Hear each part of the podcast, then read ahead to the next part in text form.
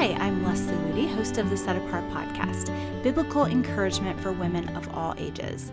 Today, I'd like to continue with the new series on personal life lessons. So, if you didn't catch the first episode in this series, I talked about key spiritual truths that I learned through some unusual circumstances that I faced my first year of marriage. So, you can go back and listen to that as you have time. This week, I'd like to talk about some important things that God taught me during the early years of ministry. And before we jump in, I wanted to remind you that it's not too late to grab one of the last few spots in our fall five week discipleship training program here in Colorado. If you are looking for a season to come away from just the distractions and noise of your everyday life, sit at the feet of Jesus, become grounded in truth, connect with other like minded believers from all around the world, consider joining us this August through September. It's a five week program that is truly life changing. If you can't join us this fall, we also have our 2023 three programs open. So you can join us either for a five week program or a week long program next year. Just click the link in this podcast description to learn more. I'd love to see you in Colorado and invest into your spiritual life let's go into part two of personal life lessons. And the key truth that I learned early in ministry was the importance of having spiritual discernment. That was not something I was very strong in, even though I had grown up in a solid Christian home and I had you know, very good head on my shoulders as far as common sense and just understanding what the Bible said, I wasn't really prepared for the compromise that I began to see within the church as Eric and I said yes to the call of God to speak and share our story and challenge our generation to surrender everything to Christ. We were being invited to churches and conferences and youth groups and colleges, and we were really getting an up close view on the Christian world and the church world of today. And it was very disillusioning. When I had first really kind of stepped into that calling, of okay we're going to be traveling we're going to be in all these different churches and all these christian environments we're going to be connecting with all these other christian leaders i had a lot of romantic ideas of what that might look like i thought it would just be so encouraging so uplifting and we would just be able to be surrounded by christians who were just really solid and unfortunately, as we got into touring and traveling around the country and the world and just saw up close and personal where the church is really at, it was very disillusioning. A lot of times we would see pastors and leaders say one thing from the stage and live something completely differently behind the scenes. And it was really, really difficult for me to swallow the fact that the church today was really steeped in compromise and mediocrity. And a lot of times, truth was not the foundation of how Christians were living or what was being spoken or sung in the songs. And that it took me a while to really understand okay, something's wrong here. I knew something was wrong in everything that I was seeing, but I couldn't quite put my finger on exactly what it was. Early in my Christian walk, before Eric and I got into full time ministry, I used to think that every Christian book, every Christian message, every Christian song had somehow been spiritually tested by this committee of trusted, honorable, and godly Christian elders. I don't know why I thought that, but it just seemed reasonable because one thing that I had always observed was the fact that a lot of pastors were looking to the latest Christian books to shape the direction of their churches. And a lot of times, worship leaders and music leaders were just following the latest trends of the Christian artists to shape their church's worship service. And so I think in the back of my mind, it just seemed reasonable that the messages that were so influential in molding the church would first have gone through some kind of vetting and evaluation process to make sure they were really in alignment with God's truth. And it really wasn't until Eric and I stepped into ministry full time and became closely involved with pastors, with leaders, with the Christian publishing industry, with the Christian music industry, that I began to realize how far from reality that assumption was. And God began to teach me the art of spiritual discernment. And it was not an easy road. I remember as a young Christian in full time ministry sitting across the table with the president of one of the largest Christian publishing companies, and he bluntly told us that Christian publishing was an industry, not a ministry. He told us that making money, not proclaiming the gospel, was the ultimate goal of most Christian publishers. And that was hard to swallow because here were all these Christian books hitting the market and all of these churches just kind of taking those messages in and all of these pastors even preaching messages on them. And yet, here was the leader of the industry, one of the leaders of the industry, saying, you know, it's really just about money. It's not about ministry. Another time, I remember being at a large Christian festival where a lot of well known Christian artists were performing. Eric and I were speaking there. And I remember being backstage and meeting the CEO of a well known Christian record label. And he told us very plainly that most of the new artists that the Christian industry signed were just young kids who didn't really care much about God. They just wanted to be famous, they just wanted to be on stage. And he said, You know, it's really kind of sad, but in the end, we're about making money, so we end up just signing them, even if they're not spiritually ready to be in that position. So that was very eye opening as well when it comes to the Christian music industry. And oftentimes, the artists who are performing or writing those songs aren't necessarily in a place of spiritual strength. And yet, a lot of those songs are shaping our Christian worship services today. And they're the kind of music we listen to all the time as Christians. I remember going to a large convention where all of the newest Christian books, Christian albums, Christian material was being put on display. It was an enormous convention hall. And they don't really have these anymore. This was when Eric and I were first starting in ministry. So many things are digital and online, but this was back in the time when everything was pretty much sold through Christian bookstores. And so they would have these huge conventions where bookstore owners would go to kind of make their selections of what they wanted to carry in their store. But as I walked through miles and miles and miles of Christian merchandise, it felt like every single person there was just hawking their wares. They were trying to outsell the other person. It was just this big competition to see who could make the biggest splash, be the most popular, make the most money. The only thing that was going through my head at the time was Jesus overturning the money changers' tables in the temple. It just, it was so sad to think that this truth of God was being marketed and promoted simply for the purpose of making money and making sales.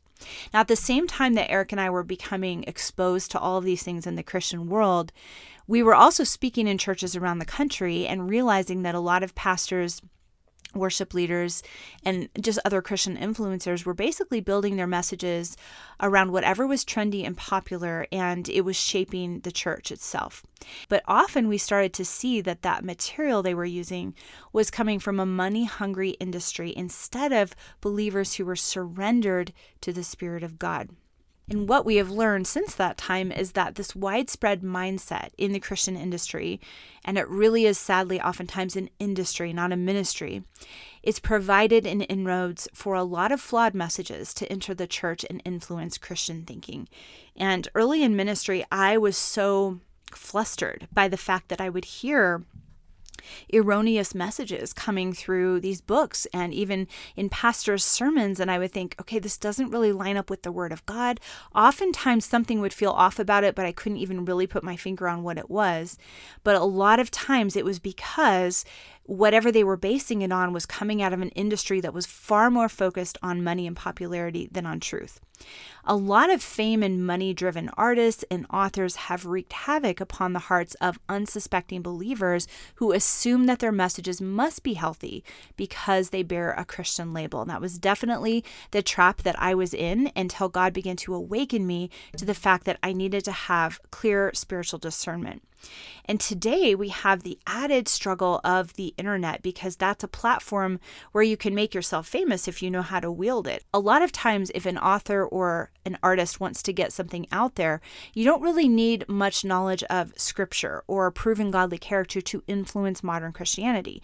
If you have talent and likability and marketing skills and a strong social media platform, you can become the next big thing to hit the Christian world. And that's kind of dangerous when you consider how much influence people can have in the Christian world without really having that rock solid spiritual foundation. Now, that doesn't mean that every message that's out there doesn't have a good foundation or that anyone who has a large platform online is is in error. However, we have to tread very carefully in such a time as this.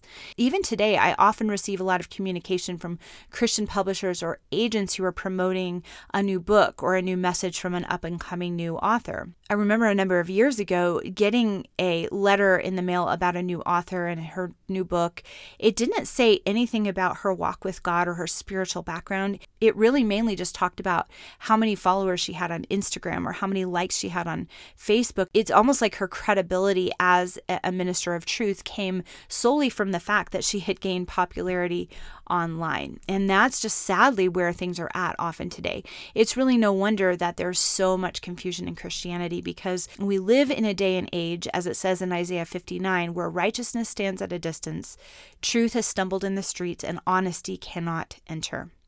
Truth centered, Christ focused, biblically sound believers sadly are not necessarily commonplace. A lot of times in a lot of churches, they have become the exception. I remember a moment when Eric and I were first on tour as a young couple. We had been in so many different churches, and I was becoming more and more disillusioned by what I was seeing behind the scenes. But we were staying with a pastor and his family, and what I saw from him was such incredible hypocrisy. What he preached from the, the stage and how he acted in front of the church was very different than his home environment and how he behaved behind the scenes. There was obviously a lot of hypocrisy, a lot of compromise in his life. And I remember just sitting in the guest bedroom at his house, just saying, you know, if I didn't know for myself that there was more to Christianity than this, I would be walking away right now. It was just a really dark moment to realize, you know, this this is a Christian leader and I'm seeing this over and over and over again in the church. And I was so thankful that I had my own thriving relationship with Christ because I I knew there was more to Christianity than what I was seeing all around me. But it really really shook me as Eric and I began to awaken to the state of the church, we knew that we had to grapple with what our response should be. And there are two things that I want to share with you in this episode that were so important to me in those early years. And it took me multiple years to really grasp these truths. But I hope that you will not have to learn them the hard way like I did. One of the blessings of walking through that season where we were being surrounded by so much compromise and so much confusion is that it forced us us to go to the Word of God and to make the Word of God our foundation instead of leaning on the opinions and thoughts of other people. And that is what I found absolutely critical. It took me a while to recognize how important the Word of God is. It cannot just be a casual companion, it has to be our lifeline, especially in such a time as this. And this is a key life lesson that I learned in those years of my life, and I want to pass along to any believer living in such a time as this. When we are ignorant of the Word of God, when we kind of put it on the back burner, when we don't really value it, we are very prone to being tossed about with every every wind and wave of doctrine that swirls around us, as it says in Ephesians 4:14. But when God's word is our lamp and our light, we will be so much quicker to recognize and renounce ideas that do not align with his pattern, with his truth when I was in those early years of ministry, I found myself getting pulled into subtle deception from time to time, teaching that was a little bit off or people's ideas that were just not quite in alignment with truth. And that was happening because I wasn't making the word of God my lifeline.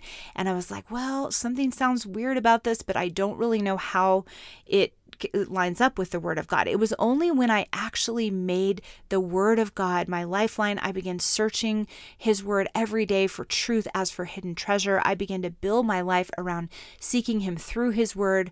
I began to listen to audio scripture all throughout the day and go deeper and deeper into Bible study. And that's when I began to grow in spiritual discernment. And it took, like I said, several years, but I began to get to the point where the Word of God became my rock.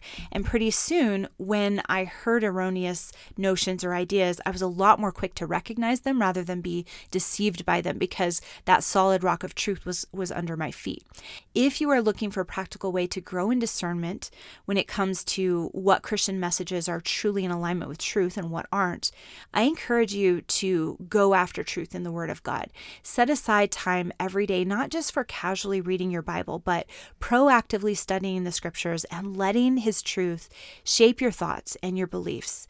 If you come to a phrase or a word or a verse that you don't understand, go deeper. There are some great study tools out there. There are concordances, there's some websites like blueletterbible.org and some others, and they can really help you unearth the true meaning of those words and those phrases that you are reading and help you see the context in which they were written.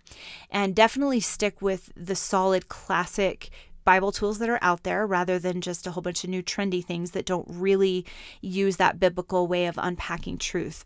Take time to memorize scripture and meditate upon scriptures often. Even if you struggle with memorizing large portions of scripture, even just very short verses that have that poignant truth that you can bring to your mind throughout the day, it can be so critical when you're in that moment of trying to discern truth. Or you can play audio scripture. I love Word of Promise. There's some other great ones, but play those things in the background, God's Word in the background as you are driving or doing chores around the house, whenever you have that opportunity. Immerse yourself in God's Word as often as you possibly can. And then, whenever new thoughts or messages or ideas are presented to you, whether that's through a book or a blog or a song or even a sermon. Learn to weigh those things against the Word of God that you have hidden in your heart. Don't just nod along with other Christians' ideas, but stop and ask yourself some key questions. Does this message agree with the truth of Scripture, not just on some points, but in its entirety? Do these thoughts and ideas align with God's nature and His character? Because sometimes you'll find that maybe the person who is delivering a message is speaking right things, but in the wrong way. It's not being delivered or communicated in a way that truly exemplifies God's nature. So, for example, if somebody is speaking truth, but they're doing it in a very harsh and judgmental and legalistic way, they might be saying the right things, but they're not really promoting truth because they've left out the nature and the character of God in their delivery. And if you're not sure when you're when you're encountering a new message, take time to seek answers in the Word of God because He has promised that those who diligently seek His wisdom will find it. And that is such a joy. He's not trying to withhold His wisdom from, from us, He delights to give us His wisdom when we ask Him for it. The next key lesson that I learned about discernment in those early days of ministry as my eyes were becoming open to compromise within the church, is that I could either respond to the compromise in a Christ like way or a fleshly, selfish way. Because lots of times when we, as especially as young believers, begin to see compromise and mediocrity around us, it's really easy to rise up in our own fleshly anger and frustration and think that we're walking in righteousness because we're standing for truth.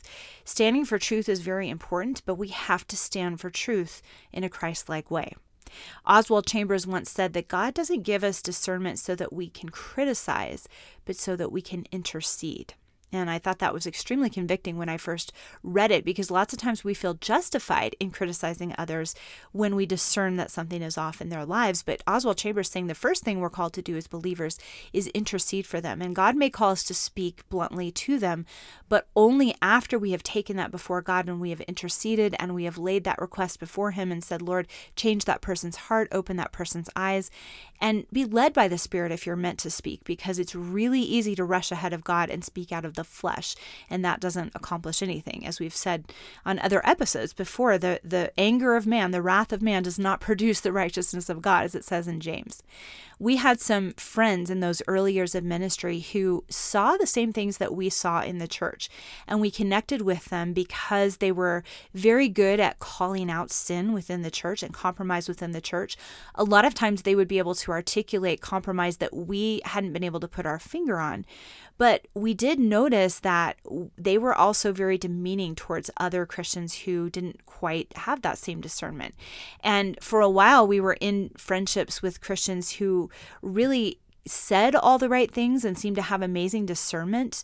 But we started to get some warning signs in these friendships because their attitude toward other Christians, instead of being genuine love and concern, became haughty and critical and harsh.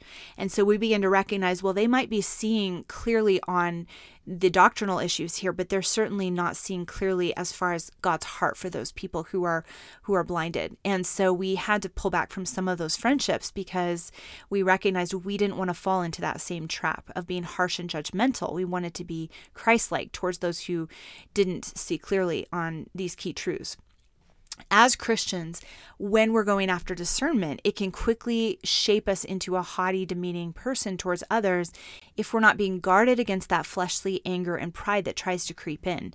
Because no matter how doctrinally sound or intellectually brilliant an idea may be, if it's not marked by God's nature, if it's marked by arrogance and self seeking, God's word says that that's not coming from Him. In James 3, it says, This wisdom does not descend from above, but is earthly, sensual, and demonic. For where envy and self seeking exist, confusion and every evil thing are there. So there is a false wisdom that we can fall into, and we might say and believe the right things, but not truly be walking in the nature of Christ. So as you seek to grow in godly discernment, I would challenge you to be wary of clustering with believers who are maybe impressive in doctrine, but deficient in gentleness and love. Their arguments might be compelling, but if they are characterized by an ungracious attitude toward others, they are not actually operating in cooperation with the Spirit of God. It's important that we don't confuse discernment with a critical spirit. Discernment and being critical towards others are two very different things. So ask God to infuse you with his heart, his love, his burden for those who are lost, who are blinded to truth, who are who are compromising. Unless you operate in his attitude of love and grace, your zeal and your passion for truth will be rendered completely ineffective. And another encouragement I will give you along these lines is that we have found, even in those early years of ministry when we felt so alone and so isolated, there is always a remnant in the body of Christ who really passionately wants to go after Jesus Christ, who wants to passionately pursue truth. And even though you may be surrounded today by compromise within the body of Christ, in every group of believers, there are those who are really passionate about Jesus and desirous to build their lives around him. So ask God to show you who those people are, even if you feel like you're surrounded by a lot of people who are steeped in mediocrity. Eric and I have been amazed at some of the most compromising types of churches we've visited, how God has surfaced some amazing believers who are truly ready to radically go after Jesus. And at Ellerslie, over the past 12 or 13 years, God has been bringing us men and women from all around the world who are truly like minded and passionate about truth. And it reminds us continually that this remnant truly exists. So, discernment within the church today. This was something that was very hard for me to learn as a young Christian to really open my eyes to see the fact that the church in general was not in a healthy place, and then to understand what my response as a Christian was supposed to be. I was not supposed to become frustrated and jaded and harsh and critical towards the church, but truly go after them in prayer and allow God to shape me into a tool of encouragement and truth, and to do so in a loving and gracious and Christ like way. And that's something that God is continually doing in my life. It's not that I feel I've arrived at that place, but it's something that He started early on in ministry. And if you are feeling the need for more discernment in your life, it can feel like a daunting task. But I want to leave you with two really quick and important thoughts. First, it's so critical to rely on the grace of God. Don't try to grow in discernment by looking to your own efforts or common sense or willpower. Remember, go to the Word of God and ask Him to equip you with the supernatural strength and wisdom you need to navigate these murky waters of modern Christianity because He can remove all that fog of confusion and grant you a clear understanding with His truth. All you must do is ask. And secondly, remember that Christianity in a nutshell is all about Jesus you might not be right out of seminary. You might not have every hermeneutic tool mastered, or every doctrinal notion refined, or every theological argument perfectly polished. You might not even know what some of those words mean. But set your gaze on Jesus Christ, and He will direct your steps. It boils down to this reject messages that lead you away from Him and embrace those that lead you into a fuller surrender to Him. James 1:24 gives us such an important promise. It says, "Now to him, meaning Jesus, who is able to keep you from stumbling and to present you faultless before the presence of his glory with exceeding joy." So think about that. He is able to keep you from stumbling. It is Christ alone who can keep us from stumbling. So what we need to do is offer ourselves fully to him, holding nothing back, and ask him to shape us into his light that will shine in the midst of a perverse and crooked generation. I hope you've enjoyed this week's episode. For more resources on spiritual discernment and building a Christ centered life, I encourage you to visit our website at setapartgirl.com and see the many resources that we have for you there. I pray you have a blessed and Christ centered week.